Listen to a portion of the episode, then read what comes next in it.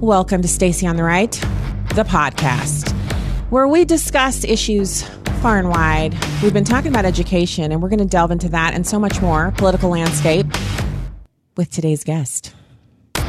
We have Sonnie Johnson. She is the host of Sonnie's Corner on SiriusXM The Patriot 125. And she's a political commentator. She speaks at CPAC. She does a lot for bringing the conversation home as to what needs to be done to win by Republicans. And it's a difficult subject, but she does not shy away from it. And I'm so glad to have Sonnie with us today. Sonnie, how you doing? Blessed and highly favored. Thank you so much for having me. So, when we're looking at what's happening on uh, the political landscape, and I, I want to start off by just delving into straight up what what the Republican Party could be doing differently and I don't mean on the on the simple like oh they just need to knock more doors. I mean we're talking about there there's a big fight with the RNC right now. I just saw that Jenna Ellis says she is renouncing. She's no longer a member of the Republican Party. She says the Republican Party left her. There's a big fight going on behind the scenes between the Republicans and President Trump over who's going to run the party and who's going to kind of be the most influential in the midterm. But the other conversation that's big that maybe not making news is the one that's happening among Black Americans who are independents, Black Americans who are Republicans, and people who want to see the party do something differently. And you're leading that conversation. So, what would you say they need to do? What needs to happen next? I think the very first thing, as in with most problems, you have to admit that you have a problem. And so I think with the current Republican Party, and not just the leadership, but also kind of the base, because of the way the Democrats fight and the intensity of their fight, the base and is always on the defensive. So it is very easy for the leadership to get away with not being held accountable because all the base actually wants is to be defended from what the left is doing and they take advantage of that uh, of that need of political protection and they don't fulfill the promises that they made to the base. So before you even go and start talking about black issues specifically, if you just look at the way that Republicans have treated the conservatives within the movement, where after we built, and you know, because both of us came at the same time with the Tea Party, after we built that kind of apparatus that took over, gave them the House, gave them the Senate, gave them the White House, they were still unable to fulfill even the most basic tasks that we sent them there for, including things like Obamacare. So if you if you really want to solve the problem, you first have to legitimately uh, recognize that there is one and say it out loud and start to hold these people accountable. Because I'm like, at what point are you going to say it's not just Democrats that love big spending? Like when we get at $35 trillion, when we get at 40, like at what point are you going to say no, it's the entirety of what is happening in our political system, and that includes Republicans? Oh, so you hit a lot there. And when you talk about the Tea Party days, I remember thinking, could this work? Could could could a movement like this actually work? Because it was just regular people, and it was a lot of on the ground. You know, not it wasn't the RNC wasn't involved. It was not the GOP proper. It was a bunch of people who maybe weren't even politically active ever before, who suddenly just started wearing those Gadsden T-shirts and attending rallies and really just started talking about freedom, and it did it, it worked. You're right. They, there was a massive sweep. And then in response to that massive sweep and all of that power that was given to the Republicans, they kind of they were they were uh, frozen. They couldn't do anything. They couldn't do anything on immigration, school choice. I mean, we're talking about basic kitchen table issues that they were unable to move on. And so then it kind of created a, a cycle where they'd say, "Help us take the country back. Help us win."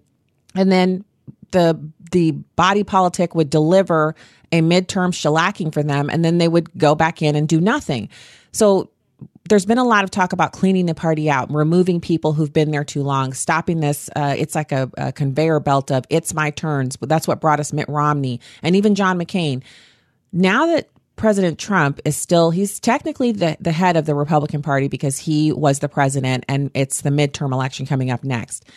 Do you see him activating that same sense of cleaning things up and acknowledging that we have a problem because he did speak to some of the issues of the kind of entrenched politicians who really didn't help the forgotten man, the forgotten woman, people in America who really needed the help who were left behind by Republicans. Um, is I would I would not even restrict it to a single person as to just put it like or lay it at Trump's feet or put it even in that arena because it's not. It is the base. It is us. Um, we accumulated that power. They didn't do it. The politicians didn't do it. We did it. And that was one of the most comfortable times I have ever been on the right because it wasn't an expectation that I had to change the way I dressed or that I had to change the way I spoke or that I had to exclude the fact that I was black from the conversation. Like those things were never a part of the dialogue at that point. When Republicans got their hands back on it, that's when those exact same conversations started to bubble back up again. So we have the capacity, we have shown that we are able through voluntary association to accumulate the kind of power that can deliver us shellacking. We have we have proven that. We have seen that with our own eyes. But we also saw how it was taken away once we started to put, like you said, the normal people that had actually built it, when we started to push them aside for the politicians that made it look good and kind of, you know, put the cherry on top and that's all you looked at. So we neglected the people that actually did the work. And those people were focusing on mostly local issues. Yes, while we had national concerns like um like the national debt or like the IRS spying on us, you know, government being overburdensome. Yeah, we had those national concerns. They were there and they were present. But if you went to a Tea Party most of the issues that were discussed at that at that local meeting or that local event were going to be local level issues. They were going to be things that directly affected the people on the ground. And that was what allowed it to build itself so fast into something so big and strong and formidable is that it wasn't based on the national picture that the media tries to paint. It was actually based on our republic and how it is supposed to work local level, starting everything off and then growing from that point. So we had the formula because that was right. We have a republic. You start at the local level. You build the grassroots. You develop it up. Nothing about that strategy was wrong. But we have to understand and, and clearly call out the political leaders who, um, who are never held accountable when they get that kind of power to do what actually needs to be done. And I think a big part of that comes from the base not understanding a lot about civics, civics in general. And I'm not just talking about learning American history. I'm also talking about understanding how a party structure works understanding the difference between the national party, the state party, and your local party, understanding how each one of them connects with each other, understanding how congressional seats are picked, how they're run, how they're supported. There are a lot of little nooks and crannies about how a party is actually put together and runs itself kind of in a cog like fashion that people need to understand. Because if you don't start replacing those cogs you're never going to be able to change the system. And I think that that's one of the biggest mistakes that uh, President Trump made when he was in office. I, he thought that the top position was going to be enough. That is never going to be enough in a republic. In a republic, you have to have the government that is closest to the people because that is still where the most change effectually happens. Yeah. So the understanding of civics has gone way downhill. If parents aren't teaching civics to their kids themselves, the kids aren't learning it unless they're in a, you know, classical education school or a more traditionally modeled private school. Public schools now are really, they've caved into the hardcore left and they're engaging in activism to convert America's children into Democrat soldiers as opposed to well educated, uh, you know, individuals who can grow up and make political decisions for themselves, which brings us to school choice choice. And so, you know, not knowing civics dovetails right in with school choice because where there is no school choice, children have only public educations as an option. And when that's their only option, they end up coming out, they're, they're like automatons. They only know one set of facts. They're, they're unable to absorb a differing view or opinion, and they're constantly triggered. And they're the ones who are now marching this country towards socialism. So what what would you say is the most impactful mechanism for parents right now who are just waking up to the CRT, just waking up to the NEA and the AFT saying they're going to fight and dox and do whatever they can to parents who don't agree with CRT.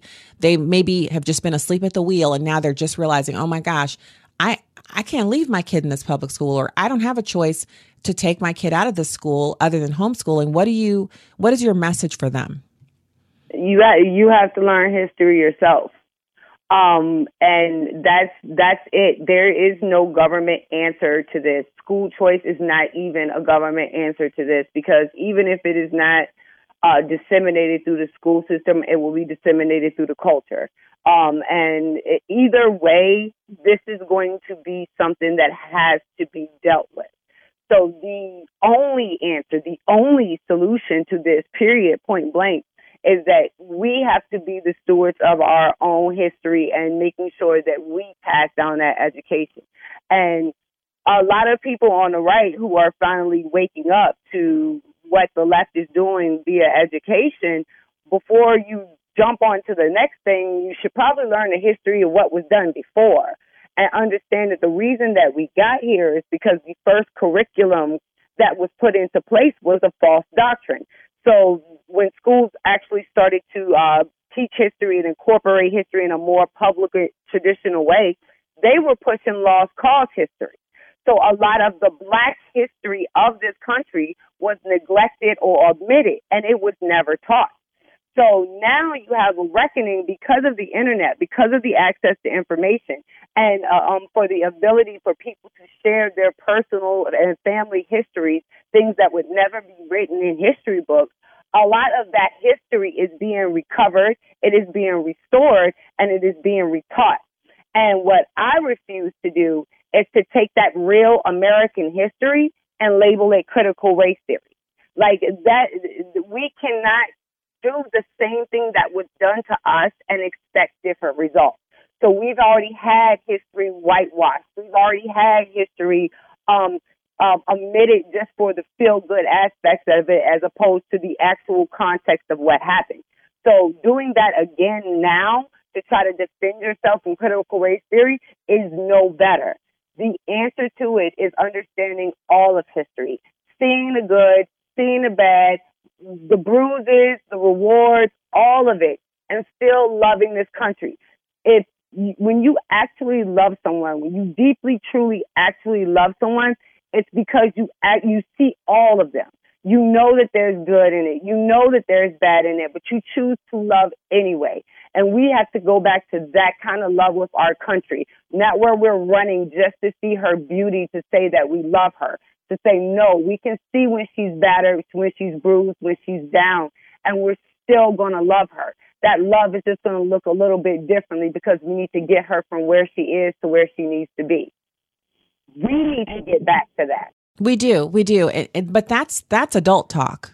Okay, so you're you're talking about people behaving like adults, and some Americans have that capacity, but many of them don't. They're they're not able to even absorb what you just said because in their minds something's not worth loving unless it's doing exactly what they want it to do. And and that's that never comes to pass. Uh, you know i know you've been married for a while so have i. We it, once you've been married for a while you realize it, it's not about controlling your spouse. It's not about getting them to do what you want them to do. It's about having a relationship that you're doing your best for them. They're doing their best for you. And when the mistakes happen when people fall short, that is a part of the process. You're getting over that, you're going through that, and you're on the other side. You're consistently maintaining the commitment. And I, feel like there aren't a lot of Americans, especially on the left, who are committed to this country. And maybe maybe even on the right, the, the lack of commitment shows itself up as being unwilling to work in the process and take responsibility for our role in how we got here and and yes, and it's it's a two pronged it's a two pronged uh, problem, definitely. But we have to pick a side, kind of, and and that it, you hate to be in that position where you like you have to pick, but we need a political machine that is able to defend this country domestically. Period. And if you look at the two political machines that we currently have, which one is easier to reform, is already closer to the principles that we say we represent, and actually has a historical attachment to us, that would be the Republican Party.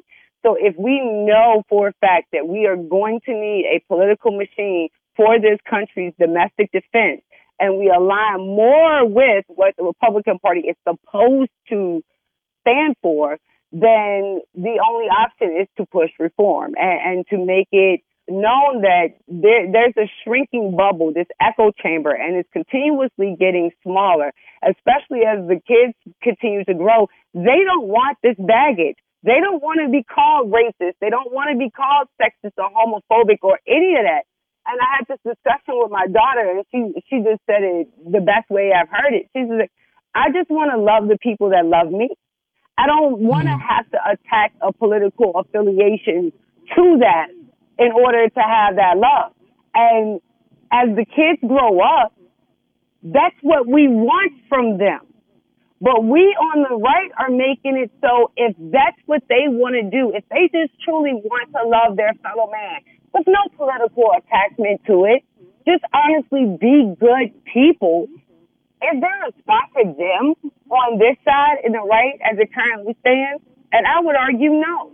So if we can't look at ourselves and, be like, are we providing the kind of safe atmosphere, the kind of place that we can nurture the next generation to actually take over this country?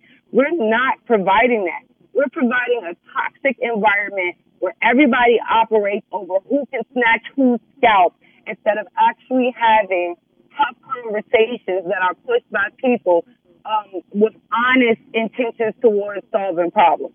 And we have enough of us have to be those honest brokers that the charlatans no longer are able to control the conversation. And so I just hope that I am a part of making sure that conversation is pushed forward in its totality instead of reduced to the toxicity that currently exists on the right. Wow. So I, I couldn't agree with you more. And I think there there's a lot of work to be done. It starts with, you know, people basically you you said it at the very outset, acknowledge that there is a problem. Then you can address that problem. You can go forward with, uh, you know, solutions. People have to be willing. And the, the, the first step in being willing is saying, hey, you know what?